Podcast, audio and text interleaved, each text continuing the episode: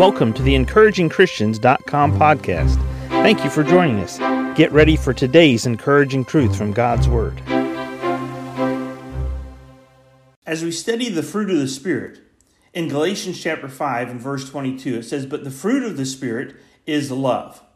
So I want us to consider, first of all, as we consider what kind of fruit we are supposed to bear and how do we bear this fruit.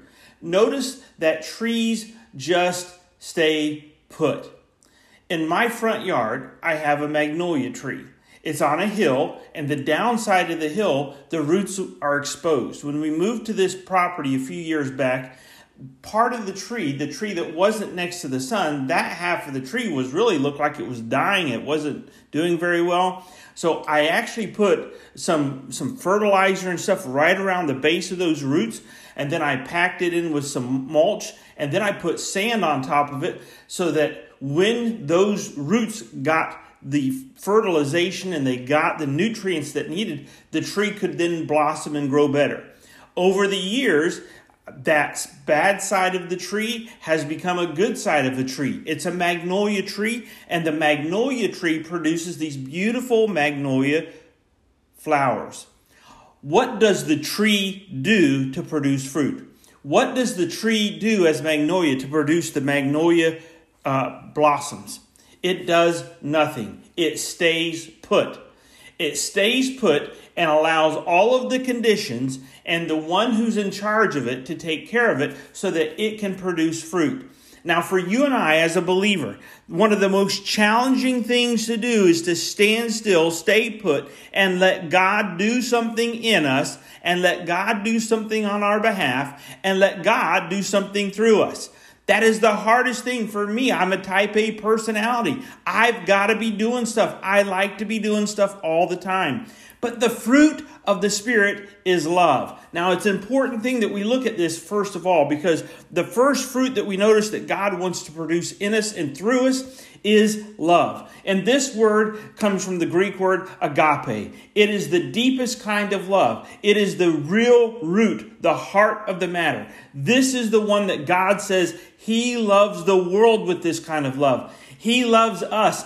And God's, the Holy Spirit, wants to produce this kind of love in us and show this kind of love to others. An explanation of how other people see this love acted out through us.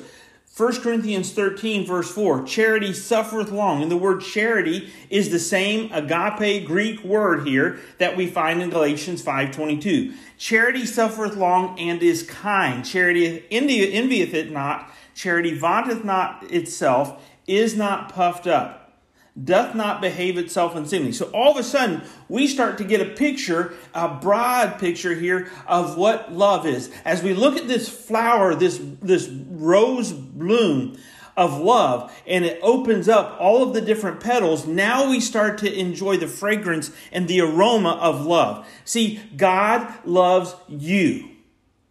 That's right. God loves you. And He doesn't just love you sort of, He doesn't just love you part of the time, He just doesn't love you when you're good. God loves you all the time with the deepest, truest kind of love you could find anywhere. It's not eros love. It's not a brotherly love. This is a true love from his heart to yours. You are his child. Now, because God loves you like this and God's Holy Spirit is love, God is love then God wants to produce this fruit in you. And what do you and I do? Nothing. Nothing. We stand still. We stay put. We God love people around us the same way that God has loved us. Now, you and I may have little boxes up in our heart. We may have walls and doors because there's a part of our heart that we don't want God to know about. We don't want God to see. We don't want God to touch. We don't want God to heal. Because if God gets that part of my heart, He's going to know the sins that I have inside of me. He's going to know the bad things that the decisions that I've made. God loves you and I completely. Let the love of God into you so that God can transform you and you can bear fruit and share the love of God through you to others. The fruit of the Spirit is love.